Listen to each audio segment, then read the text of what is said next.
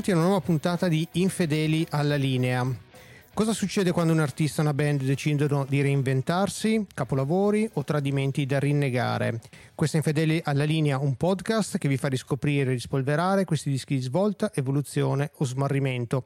Io sono Vic del sito orrore33giri.com e con me ho i miei ormai fidati amici la grandissima e bellissima Bea. Soprattutto bellissima, fidatissima anche. Ciao. E altissima abbiamo scoperto, ma ascoltatevi la puntata precedente. E eh, la voce della ragione, Emanuele. Ciao a tutti. Come state? Siete pronti per la, la, puntata di oggi? La puntata di oggi è molto vicina a, a Beatrice, direi, proprio vicini di casa quasi. Eh, la, puntata, la, puntata oggi, la, puntata, di oggi, è ricca, ragazzi, ricchissima direi. Gronda, ricchissima, gronda di contenuto. Proprio cola, cola di roba. Benissimo.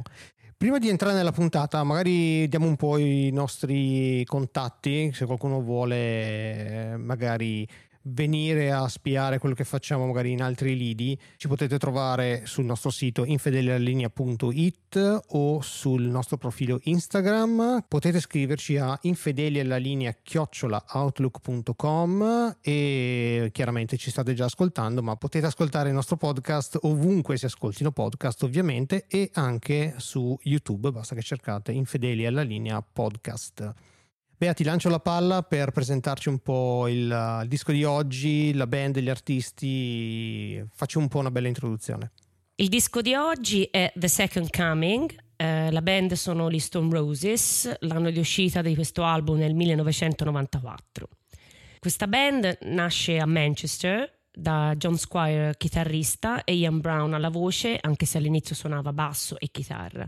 Poi nel tempo si aggiungono Rennie alle percussioni ed infine Manny, Manny Rennie, molto carino, uh, al basso.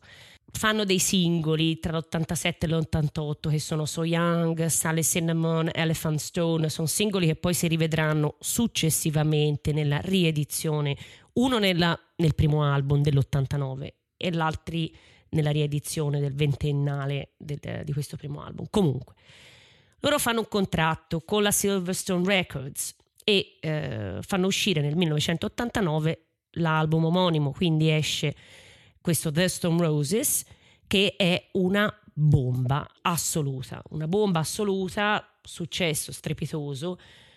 Soprattutto, sapete cosa penso? Sia stata una bomba veramente in questo paese, molto più che in Italia. Qui è diventato proprio una cosa che ha sconvolto, ha creato una generazione di proprio di una generazione, un mood, un genere anche nel vestire. Le sonorità sono 60s, degli anni 60, io direi un po', un po di Birds, un misto di rave music, però molto innovativo, ecco, cioè queste cose risent- eh, rimesse insieme in maniera molto nuova, molto diversa, secondo me. Il genere lo chiamiamo Manchester, da Manchester, mad perché è un periodo un po' di madness, diciamo, ed è un misto di, di, di follia, sì, di follia, di, misto di rave and funk, la neo psichedelia, indie music. Diciamo il clima è un clima del, del, degli anni Ottanta di Manchester che include gli Happy Mondays, eh, gli Spiral Carpets, i Charlatans. Aggiungerei anche la cultura baggy che non so se in Italia si conosce, la cultura baggy va di pari passo con il Manchester, è anche un modo di vestirsi con questi pantaloni a zampa di elefante e, e anche il cappellino da pescatore o da cricket, anche se potrebbe dire, eh, del, di Rennie che ha le percussioni, che diciamo inventa anche questo stile diciamo, di, di portare questo tipo di cappello e i ragazzi lo seguono e bisogna pensare anche alle droghe all'arrivo dell'MDMA, cioè dell'ecstasy, e chiaramente questo tipo di musica unito a questa esperienza di questo tipo di droga ha creato tutta questa madness, questa, questa follia, diciamo, ecco. Poi chiaramente su questo si inserisce Hacienda, che è questo club di Manchester. Se qualcuno l'ascolta è interessato, c'è un film molto molto carino, interessante e fa capire proprio veramente, secondo me, quello che succedeva in quel periodo film di Michael Winterbottoms che si chiama 24 Hour Party People. Ora, per far capire un po' cos'era il Manchester all'inizio, metterei eh, il primo singolo degli Happy Mondays che si chiama Tart Tart, uscito nell'87 dall'album Squirrel and G-Man 24 Hour Party People Plastic Face Can't Smile What Out, un titolo breve. she said don't know if I should Cause I'm worried too much about the test on the blood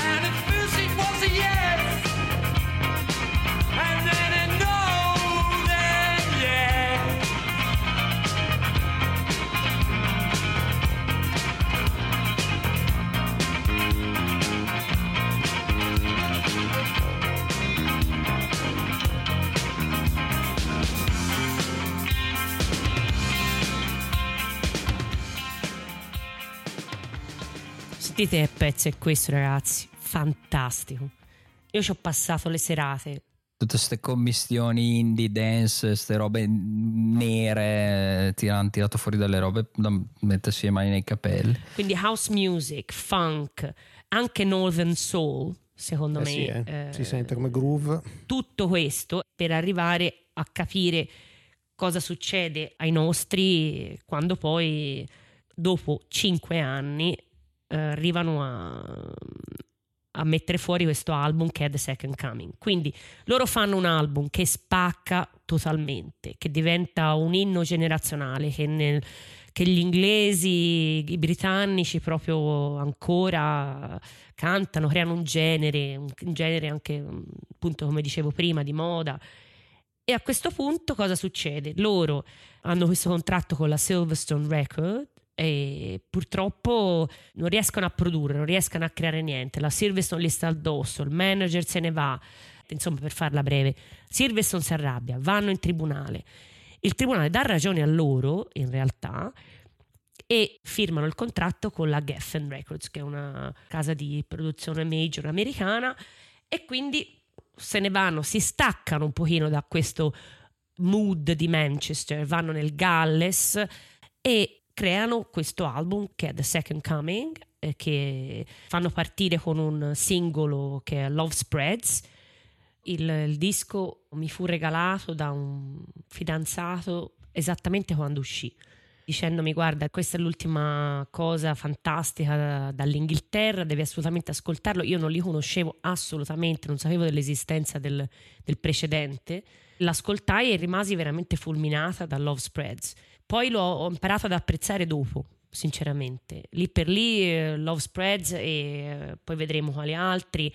Un due o tre pezzi mi piacevano all'inizio però ho imparato ad apprezzarlo dopo.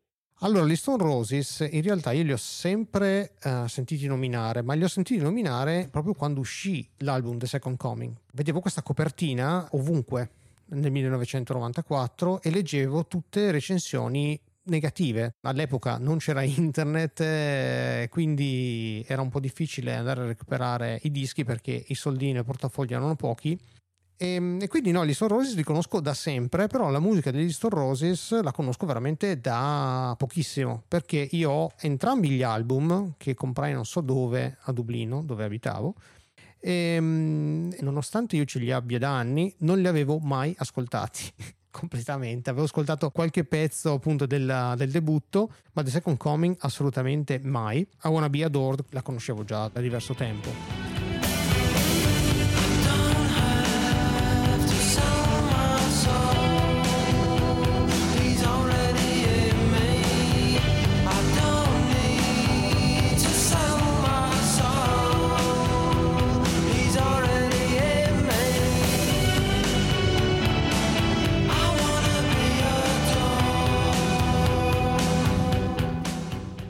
Comunque, tornando a The Second Coming, me lo sono proprio sparato in occasione di questa puntata. Ema, tu invece?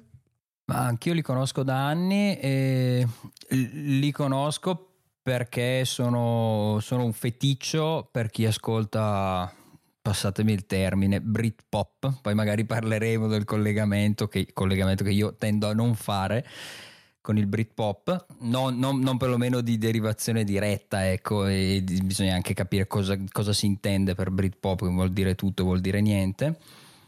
e eh, sono un feticcio anche per chi ascolta altri generi, in particolar modo mi riferisco al punk e l'hardcore, quindi ah, sì? il primo disco è un disco, ma sì, sì, mm, de- decisamente, comunque è un disco che, che gira molto. Il primo disco è uno dei miei dischi preferiti in assoluto, che contiene alcuni tra i miei pezzi preferiti in assoluto, su tutti ne cito uno per non citare, perché altrimenti citerei l'intera tracklist del disco I Am the Resurrection. E Second Coming invece l'ho, l'ho, per anni l'ho snobbato, ma per quel meccanismo eh, becero e, e, malefico per cui le recensioni e la nomea pessima di un disco lo, lo, seguono, anzi lo seguono, lo anticipano e fanno da muro, da schermo, di modo che molti, ma eh, ho scoperto che molti come me non l'hanno ascoltato proprio perché è ritenuto un disco un disco pessimo e poi vedremo se effettivamente è un disco pessimo, faremo i, i, i, dovuti distinguo e le dovute contestualizzazioni e quindi l'ho ascoltato poco solo, solo negli ultimi anni e l'ho riascoltato molto ovviamente in questi giorni quando, quando Bea ce l'ha proposto come, come disco della puntata. Dai, cosa dite? Partiamo con col primo pezzo che non sto più nella pelle, Breaking into Heaven.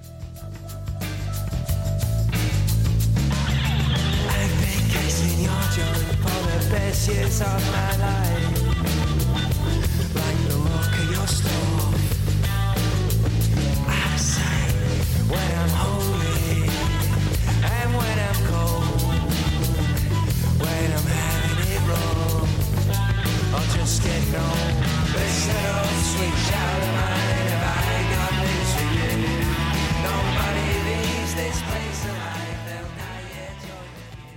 pazzesco iniziare un album così aspettato con 11 minuti di pezzo di cui i primi 4 minuti sono di acqua che scorre, rumori di natura, insomma cose, percussioni, suoni un po' tribali e poi però quello che abbiamo sentito è l'attacco.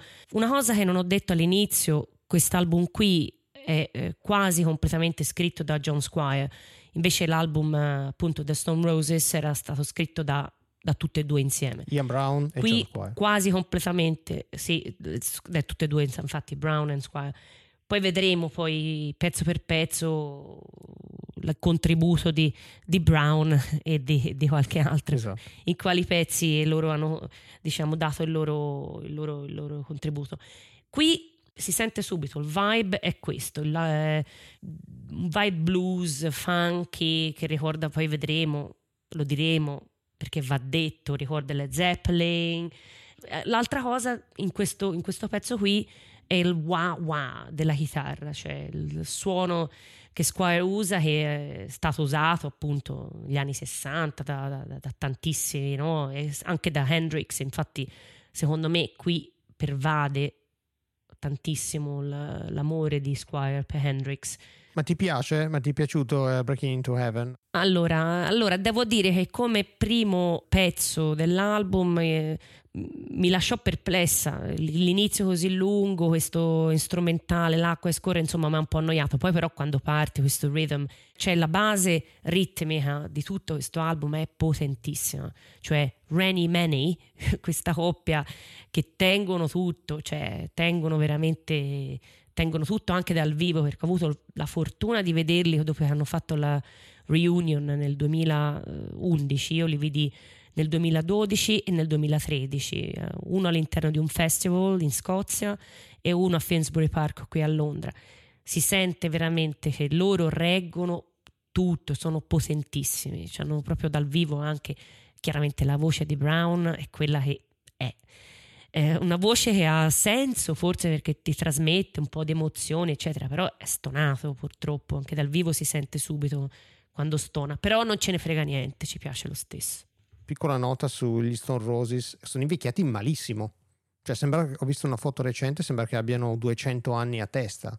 Non so cosa sia successo. vero, ma... sì, bravo soprattutto. Come non lo sai? Si sa cos'è, succe- si sa cos'è successo, successo? Vittorio. Ma cosa non Eh, lo sai cos'è successo? di droghe Ti ho da, da appena quando detto avevano nel- tre anni. Eh, ragazzi, ma che, che- loro hanno fatto, ricordatevi The Second Summer of Love, eh, l'89, cioè esce un album che è stato scritto tutto secondo me sotto l'influsso. Lo capisco Eh. questo, ma ehm, sembrano coetanei di, di Eric Clapton.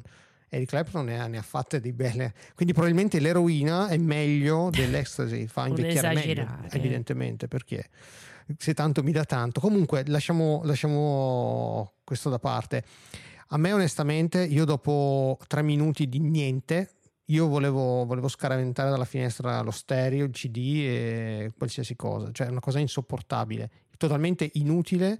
Ho perso mm, praticamente 4 minuti della mia vita ogni volta che ho ascoltato sto pezzo e mm, onestamente è una canzone di 3 minuti che l'hanno allungata inutilmente per, un- per 11 minuti, ha un bel groove ma non, non lascia assolutamente niente. Le coordinate sono decisamente nel decennio successivo, nel senso il primo album era anni 60, qua si entra decisamente negli anni 70.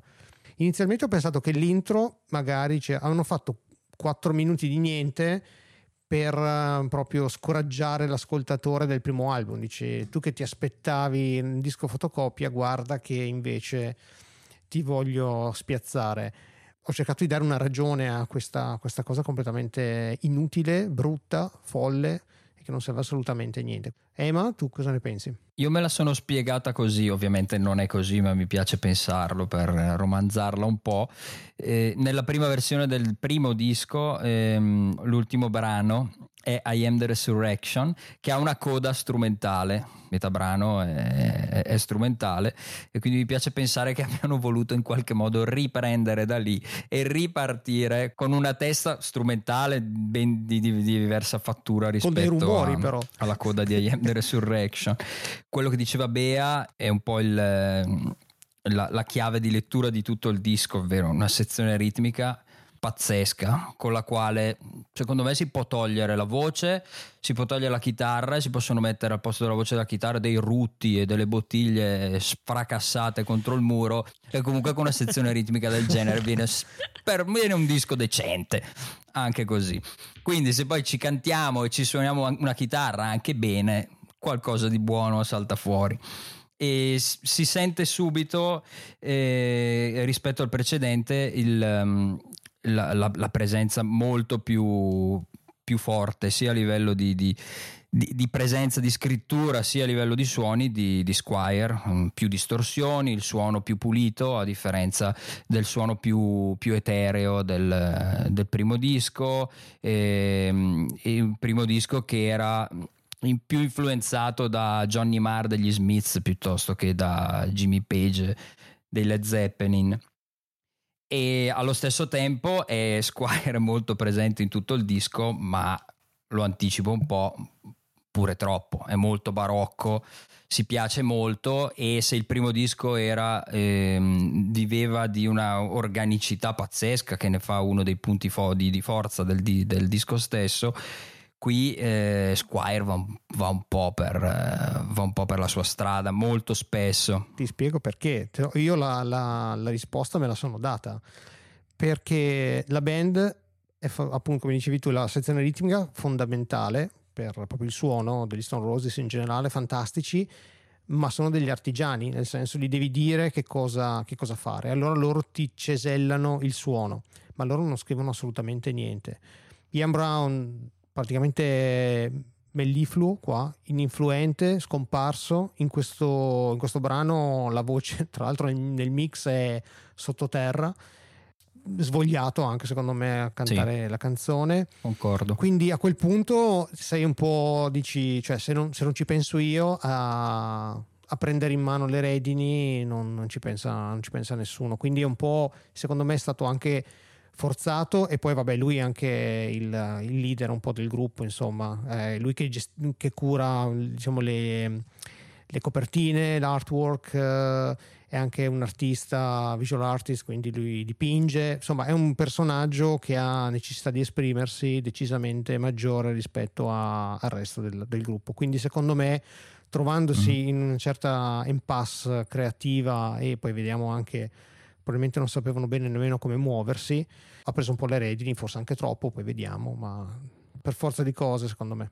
Infatti Gareth Evans, che era il, il manager della band, quando loro cer- stavano cercando di uh, scrivere questo album, ha detto, cioè lui poi ha lasciato proprio è uno dei motivi per cui c'è stata questa bega con la Silverstone, perché lui diceva questa band non è più unita, cioè non è più unita, loro staccandosi da Manchester o Manchester, tutte e due, vivendo in maniera diversa, non c'era più quell'unità no? che c'era prima. Difatti il primo album è un album di unità. Secondo me la cosa che li univa era la droga, ragazzi. Fa male dirlo, però è questo. La scoperta di quella droga lì, in quel periodo lì, che li ha uniti, li ha fatto creare questa cosa sublime che è il primo album. Continuiamo allora il nostro ascolto con il brano numero 2, Driving South.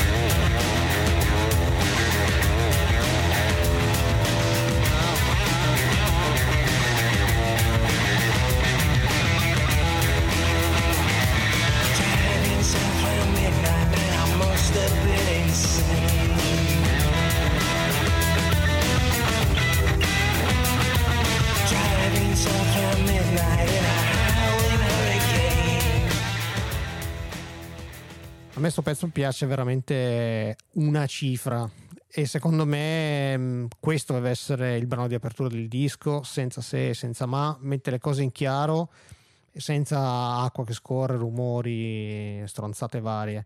Mette le cose in chiaro, quindi l'ascoltatore capisce subito dove viene catapultato.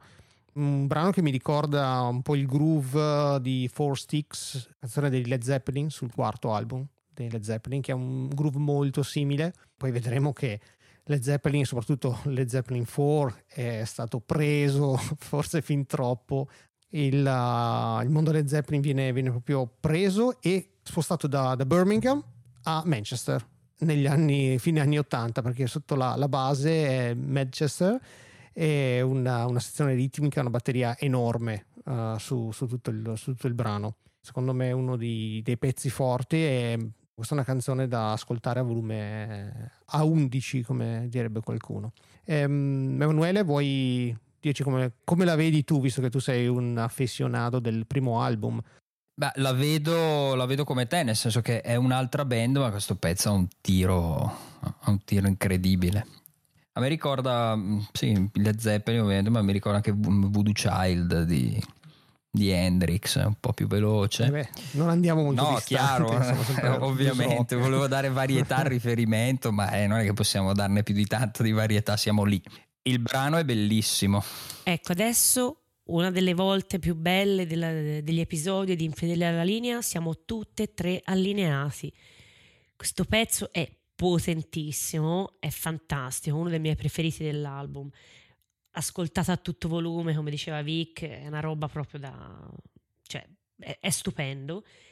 È una cosa per cui mi piace l'album in generale, perché l'unire questo sound, il blues no? del zeppeliniano, con sempre però secondo me il vibe di Manchester. Qui c'è Led Zeppelin portato attraverso il Manchester nel, negli anni 90 dai, proseguiamo sparati con il secondo singolo che ha raggiunto la posizione 11 nella classifica in Gran Bretagna, Ten Story Love Song. When your heart is black and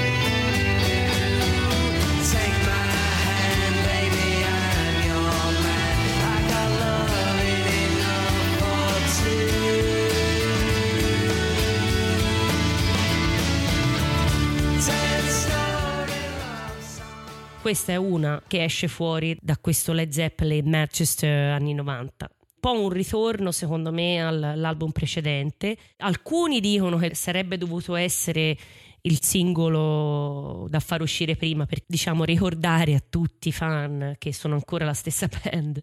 È proprio un, un pezzo che si stacca dal resto. A me piace tantissimo anche questa. Ritornando a quello che dicevo prima sul discorso delle droghe, ragazzi, parliamo un attimino di Ten Story Love Song, I've Got Love in Enough for Two, Take My Hand. Secondo me anche qui è una storia di comunione, di condivisione, perché siamo tutti fatti. Questa è la mia piccola opinione. Ok, ok, fa molto il brano fa mm, prendilo con le pinze quello che sto dicendo. La canzone fa molto Oasis è un richiamo al vecchio album, però qua è tutto bello, tutto bello pieno, come sarà di fatto il primo album degli Oasis, sempre nel 94, che ha quel suono grasso ecco, rispetto al resto del Britpop. Sì, carina, singoletto radiofonico, ci può stare. Driving South è tutt'altra cosa, insomma, più, più interessante. Carina, ma anche dimenticabile, secondo me. Per te, Emma? Ma sono d'accordo con Bea, qui si, torna, si tornano a sentire i Birds e un po' di Johnny Marr nel, nel chitarrismo di, di Squire più che, più che, gli Zeppelin, perché come dicevo prima in, in, alcuni, in alcune canzoni Squire sembra in alcuni passaggi di alcune canzoni sembra quello che in sala prove quando stai parlando con un altro componente continua a suonare sotto e gli devi dire oh fermati basta e a me piace molto questo pezzo, è il classico pezzo che quando lo metto in macchina si abbassa da solo il finestrino e mi esce il braccio in finger pointing fuori dalla macchina, quindi sono un grande fan di Ten Story Love Song, del quale ho letto negli ultimi giorni cercando un po' di informazioni sul disco, ho letto le peggio cose, porcheria, accostamenti appunto agli Oasis in senso denigratorio. No, per me è una canzone onestissima che appunto potrebbe mm. stare cosa nel leggi? potrebbe cosa leggi? stare eh, leggo cosa leggi? quello che la rete, quello che la rete mi, mi, mi propone eh, a seguito delle, delle chiavi di ricerca però secondo me è un pezzo onesto che potrebbe stare sul disco precedente, forse è un'affermazione un po' forte, potrebbe essere una B-side o una C-side di, di, di, qualche singolo precedente. Proseguiamo diretti al quarto brano, Daybreak, scritto da tutta la band.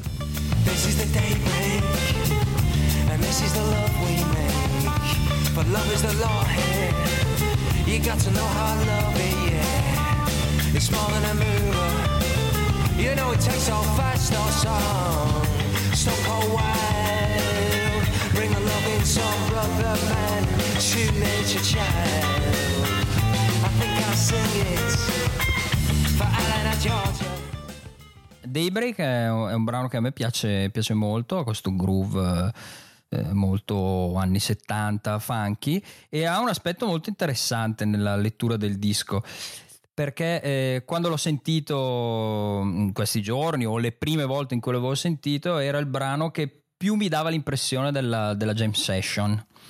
E informandomi ho scoperto da, dalle parole del, del produttore che effettivamente tanto questo brano quanto tutto il disco è stato registrato con questa modalità. Hanno voluto dare un taglio molto vivo, live, e quindi hanno impostato la scrittura sulle, sulle jam, nonostante avessero, eh, avessero, comunque già i pezzi, quasi tutti, a parte un paio, li avevano, ma li hanno suonati eh, senza click per poter anche gestire le, le, le velocità e riscriverli, riadattarli, soprattutto con una sezione ritmica del genere, insomma, è una cosa che auspicabile e in questo brano ciò si sente chiaramente. Sì, infatti questa cosa che dicevi sul jam session mi ricorda tantissimo Fool's Gold.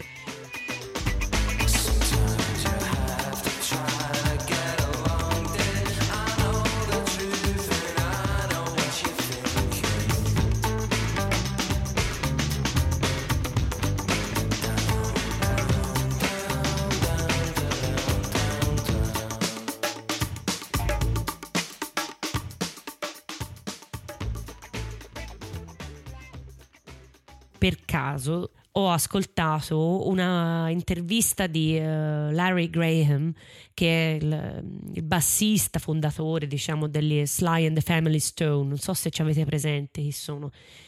Pare che sia stato, viene accreditato come l'inventore dello slapping e vi consiglio ai ascoltatori di andare a riprendere su YouTube, lo trovate molto facilmente, questa intervista dove lui spiega il perché ha inventato lo slapping, eccetera, eccetera però questo al momento non ci interessa se non che vi assicuro che il piccolo eh, esempio di slapping che lui fa ricorda tantissimo sia Daybreak che Fool's Gold che non fa parte appunto dell'album del 1989 ma viene fatto uscire come singolo successivamente poi lo vedremo nella riedizione del, del ventennale delle Stone Roses.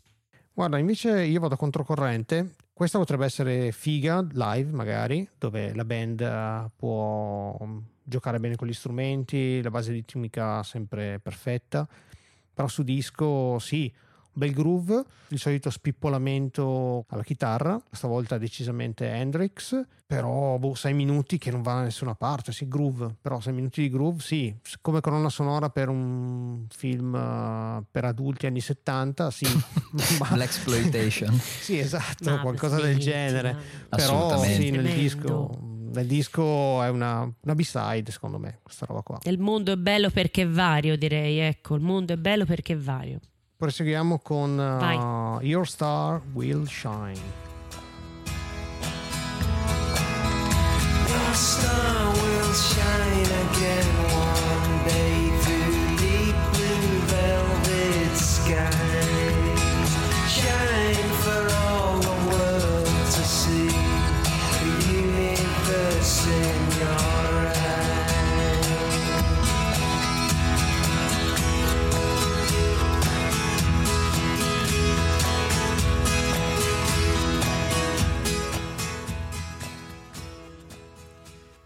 questo pezzo qui, incredibile, eh, mi ricorda veramente una cosa specifica delle Zeppelin.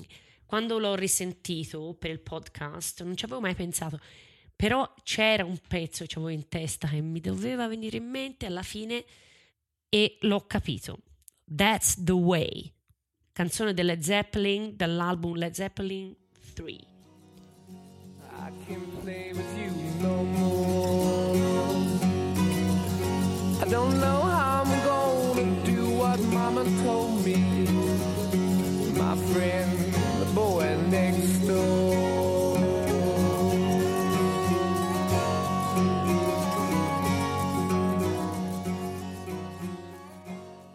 Sì, beh, il mood decisamente Led Zeppelin 3 e io ci sento il John Lennon più psichedelico, però anche qua sì, Ian Brown uh, proprio ai minimi, ai minimi sindacali questa canzone va bene se ti sei fumato un po' di spinelli, la metti sotto e ti rilassi, ma più di questo, più di questo non, non va.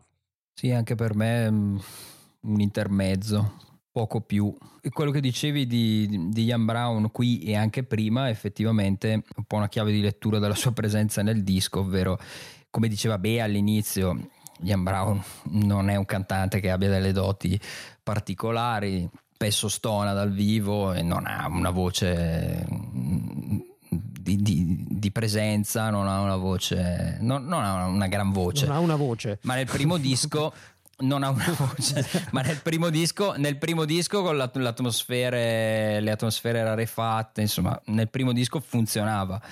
E qui, qui, non funziona più, eh, qui non, eh, non sta in piedi perché eh, Squire ha questi suoni distorti, puliti, secchi, potentissimi. La sezione ritmica, anche se lui si trova con la sua voce nasale, appunto anche un po' scazzato, come dicevi tu, all'interno del disco non, non fa una gran figura. Non a caso è stato sempre mixato comunque al pari delle chitarre, al pari del resto. Secondo me per nascondere i limiti vocali di, del cantante, perché perché questa è, è l'unica ragione per fare una cosa del genere. Ma sicuramente sì, eh, lui ha dei limiti vocali enormi, ve lo ripeto, quando si sente dal vivo si nota, cioè è tremendo, però ragazzi, cioè lui è qui in questo paese è un, un'icona, ma non sto scherzando, è veramente un'icona, cioè un'icona per t- tanti motivi, anche perché comunque, boh, non lo so, io quello che diceva Emma qualche puntata fa, andatevela a recuperare immediatamente, sulla, su quando uno parla di musica e che dice che le emozioni alla fine quando uno parla di emozioni dice oh, questa cosa mi ha dato tante emozioni alla fine sì cosa vuol dire? Non vuol dire niente. Però in questo caso la voce sua anche stonata a me personalmente mi dà qualcosa cioè ha un timbro particolare anche se stonato anche se non perfetto comunque mi comunica delle cose ecco per cui mi piace anche qui ma dai, ascoltiamo che cosa ha scritto Ian Brown uh, per, uh, per, questo album, il suo contributo indimenticabile, Straight to the Man. To the bone, bring it on home.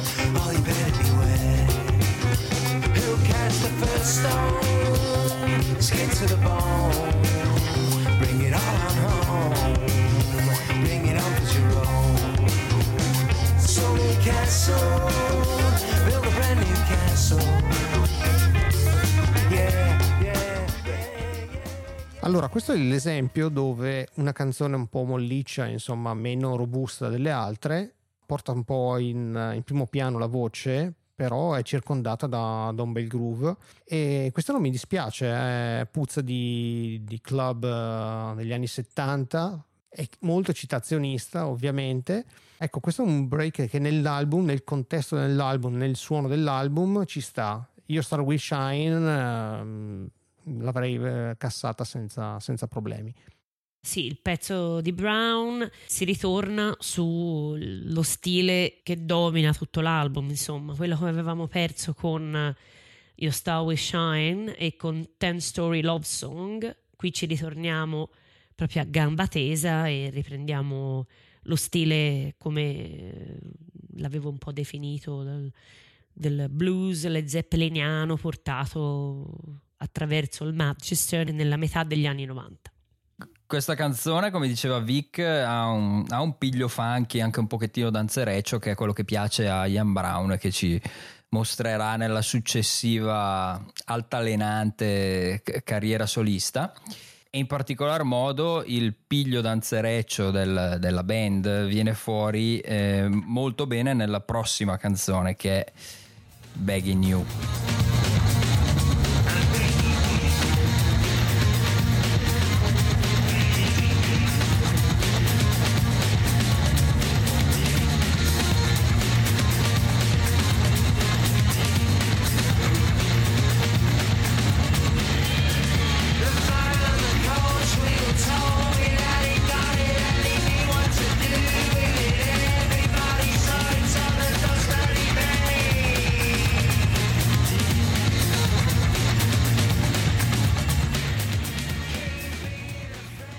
Begging You ha, a mio parere ha un gran tiro, una canzone che mi piace molto e eh, ha questa particolarità eh, di mm, avere queste sonorità tipiche della scena di Manchester di cui parlava prima Bea, che è la, Manchester o il baggy appunto che è l'unione di eh, sonorità indie rock wave punk con eh, il funky la psichedelia eh, anni 60 e le, le ritmiche tipiche della, della dance. Come eh, in, in, altri brani mh, mm, della, della, produzione precedente come Fool's Gold di cui parlava prima Bea o One Love eh, Something's Burning che hanno questo piglio estremamente danzereccio.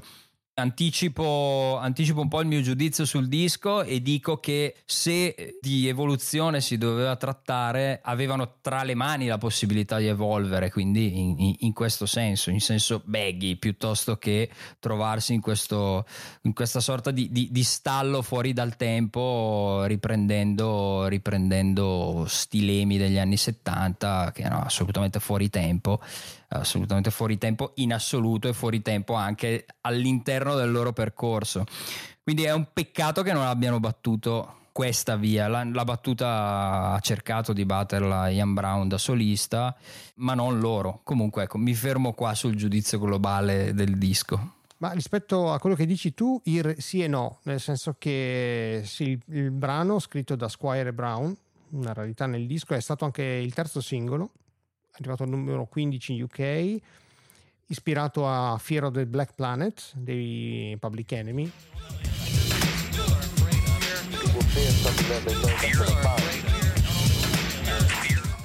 Non lo so, è un brano che sì, come dici tu, eh, mette, prende gli Happy Mondays di quegli anni, dei post, eh, diciamo dei primi anni 90, che sono diversi dagli Happy Mondays che abbiamo sentito all'inizio, quindi più dance, più house, ci schiaffa sopra le chitarre, quindi hanno imparato bene la lezione dei Drama Scream di Screamadelica però già nel 94 la, la cultura baggy, è cultura, insomma, il movimento baggy era, stava già svane, svanendo, insomma, non, era, cioè non, non, lo, non, lo, vedevo nel 94, se avessero fatto un disco così eh, sarebbe stato un ripetere il Prima Scream ad esempio. Quindi no no certo ma io parlavo di, dell'evoluzione magari non aspettando 5 anni a litigare con l'etichetta e a odiarsi a certo, drogarsi certo. e basta. Sì sì certo e poi anche i Prima Scream do, eh, dopo Scream e Delica hanno fatto un disco rock blues tra l'altro. Quindi non lo so mm-hmm. c'era qualcosa nell'acqua di, uh, di Manchester Comunque a me sì, non, è un bel pezzo, questo ci sta, ci sta proprio una coniuga, coniuga benissimo le due cose. E, secondo me, tra l'altro, il, assieme a Driving South è il pezzo migliore del, del disco. Bea, cosa ne pensi? Questo pezzo qui comunque fa parte di, di, quei pezzi che si staccano un pochino dai Zeppelin Manchester trasportati negli anni 90 e uniti a Ten Story Love, Story Love Song, Your Star Will Shine. Eh, ci metto anche questo, non che si somigliano tra di loro, questo qui è completamente diverso. Il Squire stesso dice che, eh, come diceva Vic prima, riferito ai Public Enemies, Fear of, the black, of, of a Black Planet io non sono molto familiare con i Public Enemy, non, non, è il mio genere di musica, però questa volta ho detto voglio sentirlo, voglio capire perché c'è questa similitudine, questa assonanza di suoni, boh, non lo so, insomma, l'ho ascoltato. Sinceramente ho capito forse dove loro sono rap alla fine, no? Però c'è un po' anche questa, queste sonorità dance, ci sono, però qui ragazzi si parla di rave, qui loro sono lì che cioè, c'è Brown che, che, vuole ballare con i suoi piedi a papera, no? Sapete, sapete no? Che la, la, la, l'altra cosa che eh, il nostro Liam Gallagher ha preso da, da, da Ian Brown è il modo di, di tenere i piedi quando sta sul palco o forse anche quando vivono la vita normale, quindi per andare anche al cesso, magari usano questi piedi a papera, lo sapete, no? Il modo... No, quella camminata da stronzo, praticamente. C'è un meme divertentissimo dove te vedi delle, dei piedi a papera sulla neve e dici ma chi è? Ian Brown o o Leon Gallagher. Comunque è un po' questa la cosa eh, de, de, del cembalo anche, no? Come si dice il cembalo, quello, il tambourine, quello lì con, con i ti, ti, ti, sia Ian Brown. E anche il taglio di capelli, tra l'altro. E certamente. Però ho capito, ho capito, suonare, non si sa suonare nulla. Almeno Liam Gallagher sa cantare molto bene, Ian Brown un po' meno, però tutte e due, boom boom, gliene danno secche di, di, di tambourine, di cembalo, tin tin con i piedi a papera. ecco. eh beh. Proseguiamo quindi con Tightrope.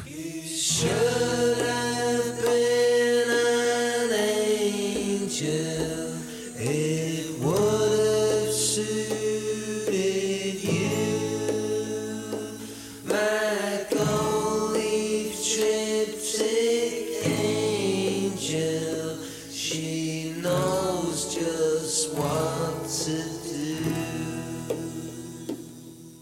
una roba agghiacciante. Da sfattoni anni 70 um, cantata mezza stonata una roba bah, una roba mezza folk mezza folk nero quasi. Non c'entra assolutamente nulla col resto per me è inascoltabile. Anche questa è una jam totale, microfono in mezzo alla stanza e si sono messi tutti attorno e buona la prima più o meno. E sì, anche per me è un pezzo che si avrebbero potuto tranquillamente evitare di inserire. Ma anche il produttore, mi pare, se non ricordo male, dalle sue parole era un po' titubante. Non, non era particolarmente felice, sì. Bea, cosa ne pensi?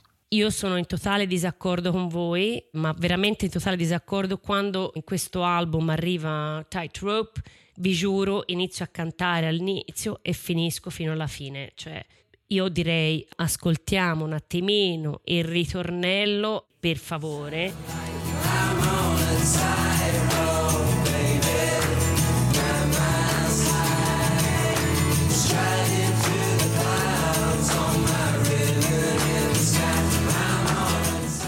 Senti che bellezza, ma come fa a non piacervi? Andiamo al prossimo, vediamo se eh, ci fa cambiare idea. Mi fa cambiare idea. Good times. Times roll again.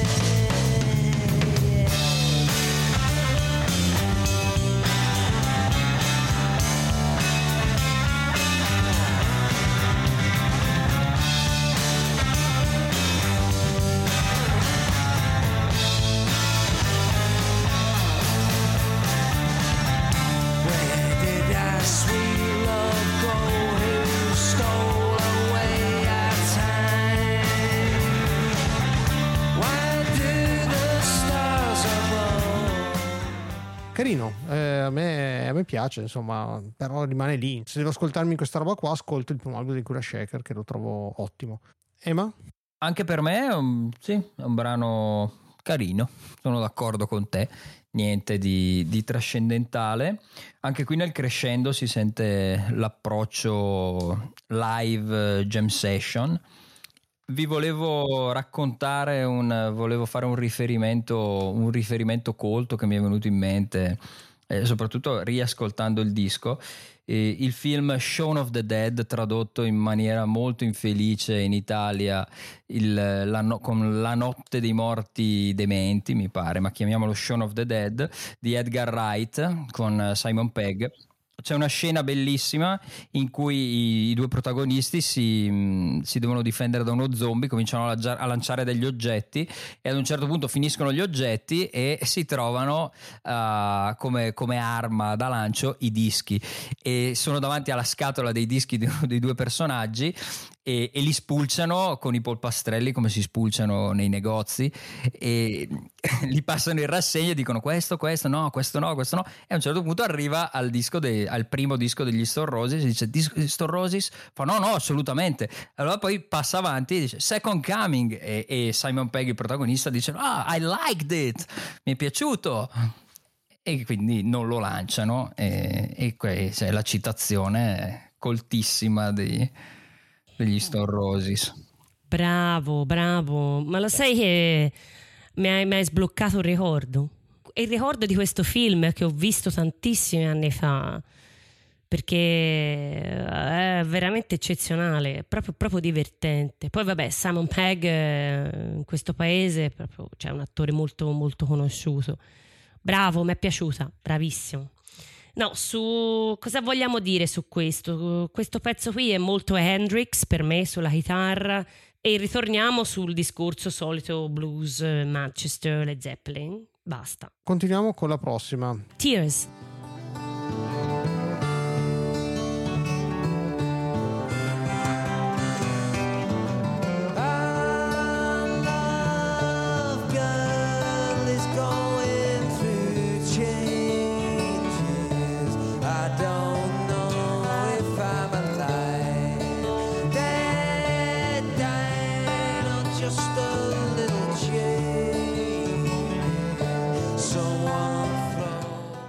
Questo pezzo assolutamente Led Zeppeliniano, veramente intriso di, eh, di Led Zeppelin. E addirittura mi spingo a dire che la prima parte è Thank You da Led Zeppelin 2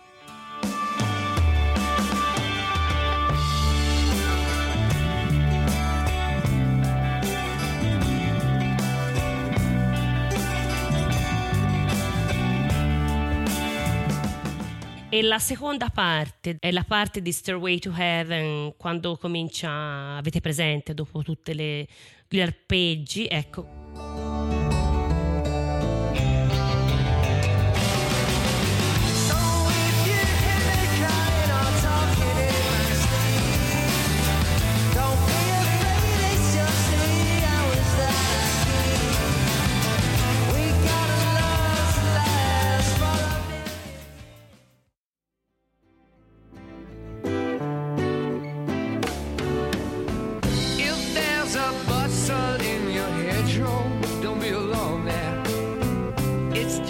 It's for the May Queen. Yes, there are two paths you can go by, but in the long run, there's still time. Io mi spingo anche oltre Ho voluto riscrivere Stairway to Heaven, cioè è uguale. Parte piano, molliccia, poi entra la chitarra, la batteria, la doppia chitarra elettrica e acustica. Basta, cioè c'è poco da dire. Non è neanche fatta male, eh? Cioè, nessuno, nessuno, si è accorto che è identica a Starway to Heaven. Cioè, non ho, non ho, capito perché fare una cosa del genere. E poi, più che altro, qua la voce di Ian Brown è tragica qui è veramente la caduta eh, assoluta della voce di Ian Brown. Qui c'è proprio stona. Non, nemmeno, non sono nemmeno riusciti, secondo me, a recuperarla in fase di, di, cioè, di editing nello studio. Non, non, L'hanno mixata saputo. bassissima, tra l'altro, è più bassa della chitarra. Eh, a livello della cassa della batteria, ma non c'era meglio farla strumentale a questo punto. Ha l'espressività di un bradipo morto. non lo so, Emma, tu? Cosa devo dire? Avete già detto tutto voi, siete meravigliosi, mi, mi stupite sempre. Sì, la stonatura sono d'accordo, è, è, è abbastanza commovente qui. Dai, vabbè, proseguiamo. How do you sleep? Forse lo sta chiedendo a Yab Brown dopo che ha inciso questa perla. How do you sleep? How do you last the night?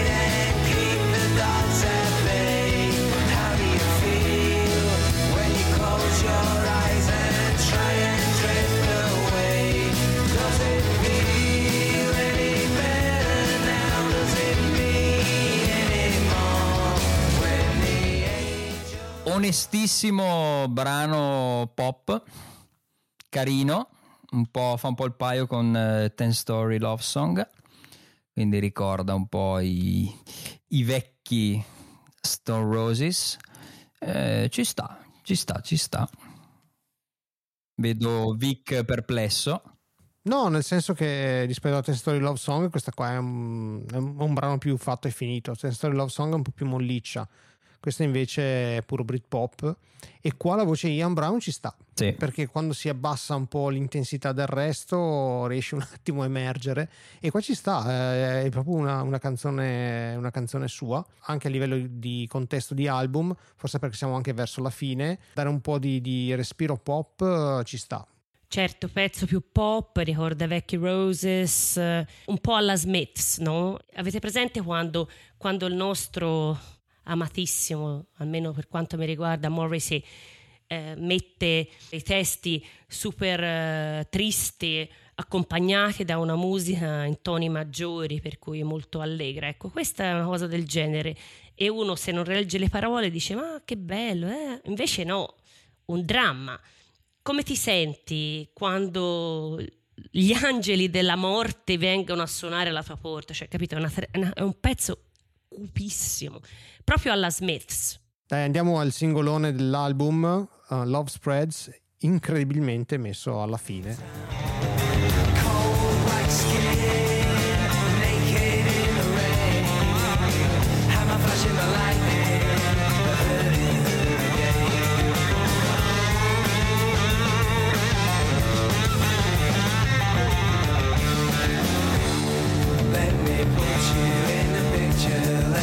show you what I mean. The Messiah is my sister. Ain't no king, man, she's my queen. Let me put you in the picture. Let me show you what I mean. The Messiah is my sister. Ain't no king, man, she's my queen.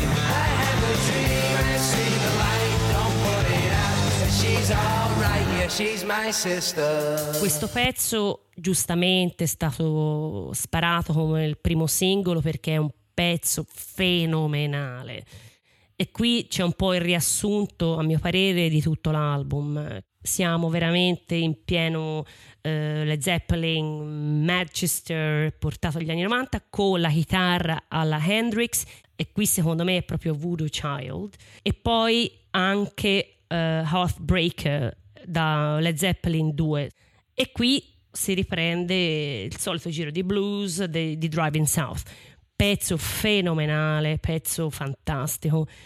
Mistero perché sia stato messo in fondo. A me piace parecchio allo stesso tempo non lo trovo memorabile. Come finisce il brano me lo dimentico mentre Driving South mi rimane più in testa, quindi non, non mi spiego l'hype eh, per questa canzone. Sì, è carino, un singolo anche piacevole che racchiude, sì, un po' le anime dell'album, quello, quello di sicuro. Una canzone che non sa di chiusura. Ema, vuoi chiudere tu su Love Spreads? Mi associo al vostro stupore per il fatto che sia qui e non sia prima. È un brano che a me piace tantissimo, al contrario di Vittorio me il ritornello si incolla in testa ed è un brano in cui sento quel mood, quel sapore di Manchester, secondo me è dovuto, cioè è dovuto alla, alla sezione ritmica, in particolar modo alla batteria.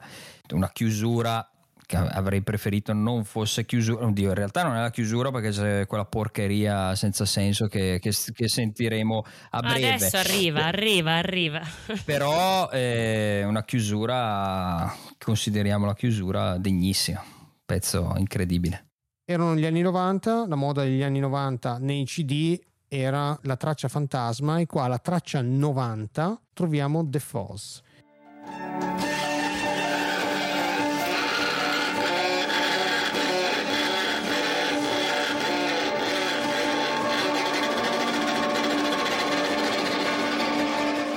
Dobbiamo mettere delle scoregge a questo punto, cioè, un po' sì, effettivamente. bassa comicità. Non si può sentire, non si può sentire. Sei minuti e mezzo di, di, rumore. A me piacciono anche, tra l'altro, questi mm, esperimenti. Tipo, io sono un grande fan di Revolution 9. Ah, vabbè, ma Vittorio, scusami, eh, stai confondendo veramente il sacro col profano. Eh. No, ma tutti questi pezzi, uh, come il pezzo di chiusura di Vitology, uh, a me piace. Anche a me, ma in questo caso qui. Eh. In questo caso, esatto, questa è. Mm, è niente, cioè, poi sei minuti, tra l'altro. Ehm, dai, siamo arrivati anche oggi alla, al momento fatidico, rullo di tamburi e dobbiamo votare l'infedeltà. Chi vuole partire? Vado io. Generalmente quando si giudica un, uh, un'opera, quando si giudica nel nostro caso un disco, eh, si è sempre immersi in uh, pregiudizi, preconcetti e in un contesto eh, soprattutto eh, qui infedeli alla linea in cui i giudizi sono comunque sempre relativi a quello che viene prima e a quello che viene dopo. Quindi eh, c'è questo gioco di, di, maggiore o minore contestualizzazione o maggiore o minore astrazione. Quindi provo a dare un giudizio. Se devo dare un giudizio eh, contestualizzato il disco è insufficiente perché è il secondo disco e viene dopo il dopo Stone Roses, il disco dell'89 che è, è tutt'altra cosa. Se mi, mi, impegno, mi sforzo cerco di dare un giudizio, un giudizio astraendolo un po' dal contesto, cioè cercando di valutare il disco in sé, è un disco che a me piace, è un disco al quale darei tranquillamente un 7. È un bel disco, ha dei gran suoni, eh, è ben suonato, i pezzi ci sono, a parte abbiamo visto un paio di, di, di cadute di stile però è un bel disco e non capisco perché venga così, così massacrato e bistrattato, o meglio lo capisco, lo capisco perché eh, appunto viene in qualche modo contestualizzato, sono i fan giustamente follemente innamorati di, di, di, quello che sono stati gli Stone Roses che si sono sentiti evidentemente traditi e questo associato al fatto che eh, avevano fatto il loro tempo, che sono arrivati come dicevo prima, fuori tempo massimo, sia come suoni che come, come, come data di uscita del disco, eh, le sfighe attorno alla produzione, il cambio dei produttori, i, successivi live che vedono poi lo scioglimento della band Squire che si spacca una clavicola cadendo dalla bicicletta, insomma una serie di sfighe totali, quindi un disco nato male e, e, arrivato male sul mercato. Però ecco, il mio giudizio quindi è eh, relativo all'infedeltà è, è, positivo come disco, se lo devo contestualizzare non è così positivo anche per quello che dicevo prima, nel senso che una svolta ce l'avevano, eh, ce l'avevano tra le mani, una possibile svolta, quindi magari calcare la mano sul, sulle sonorità baggy, dance chissà cosa, cosa sarebbero diventati. Invece non lo sapremo mai. Oddio, abbiamo la reunion e abbiamo un paio di pezzi onestissimi del 2016, però sarebbe stata tutta un'altra storia. Guarda, io più o meno mi, ass- mi associo, nel senso che ho ascoltato um, Second Coming prima di riascoltarmi il debutto e ho detto, beh, non è un brutto disco, cioè le quintalate di, di letame che leggevo all'epoca, che dicevano era proprio una roba da, da vergognosa. Sì, non è un disco perfetto, ma secondo me neanche il debutto è perfetto, se devo essere onesto. Qualitativamente, canzone per canzone, il primo disco è più solido, decisamente più solido.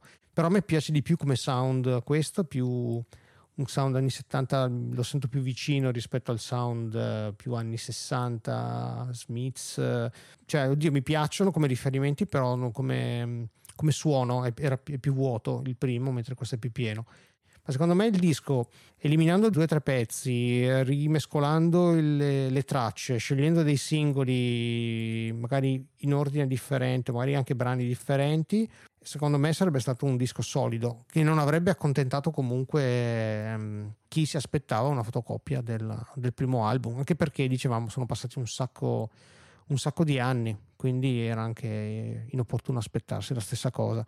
Come dici tu, il disco non, non mi dispiace per niente, io lo promuovo, mi, mi, piace il sound, le canzoni un po' mancano, questo sì, ma come sound, come sound lo promuovo, quindi faccio un po' il, democristiano. Eh. Vai Bea. Io nella, nella maturità ho cominciato ad apprezzare il disco molto di più di prima, di quando avevo vent'anni e lo ascoltai la prima volta e concordo sul fatto che comunque sia un album che esce fuori tempo, che, che si inserisce in un momento dove c'era il Britpop, però nella maturità l'ho apprezzato molto di più e secondo me c'è eh, un pochino il coraggio anche di fare una cosa che è un pochino cioè, diversa. E poi la pressione, ragazzi, mettiamoci nei panni di questi ragazzi giovani che nell'89 tirano fuori una roba, cioè la gente è impazzita, un album cult praticamente, che definisce una, eh, una generazione. Loro hanno preso un'altra direzione, la direzione che hanno preso secondo me ha senso. Ha senso soprattutto ascoltandola, per quanto mi riguarda, nella maturità, senza dire nella vecchiaia, comunque nella maturità e rivalutandone questo trasportare i Led Zeppelin attraverso il, Ma- il Manchester nel mezzo degli anni 90 è un processo che, insomma, secondo me non hanno fatto in tanti. Insomma, io non ce n'ho in mente nessuno. Poi se gli ascoltatori hanno in mente che ha fatto un piccolo processo del genere, ci possono contattare a Vic, dici un po'. I nostri contatti sono infedeli alla linea chiocciolaoutlook.com. Potete venirci a trovare sul nostro sito infedelialalinea.it su Instagram e ovviamente ci potete ascoltare ovunque ci siano podcast o sul nostro canale YouTube. Direi che ci siamo svangati anche questo disco. Quindi possiamo passare ai saluti. Io sono Vic di horror33giri.com. Saluti da Bea da Londra. Io sono Emanuele. Ciao a tutti. E alla prossima.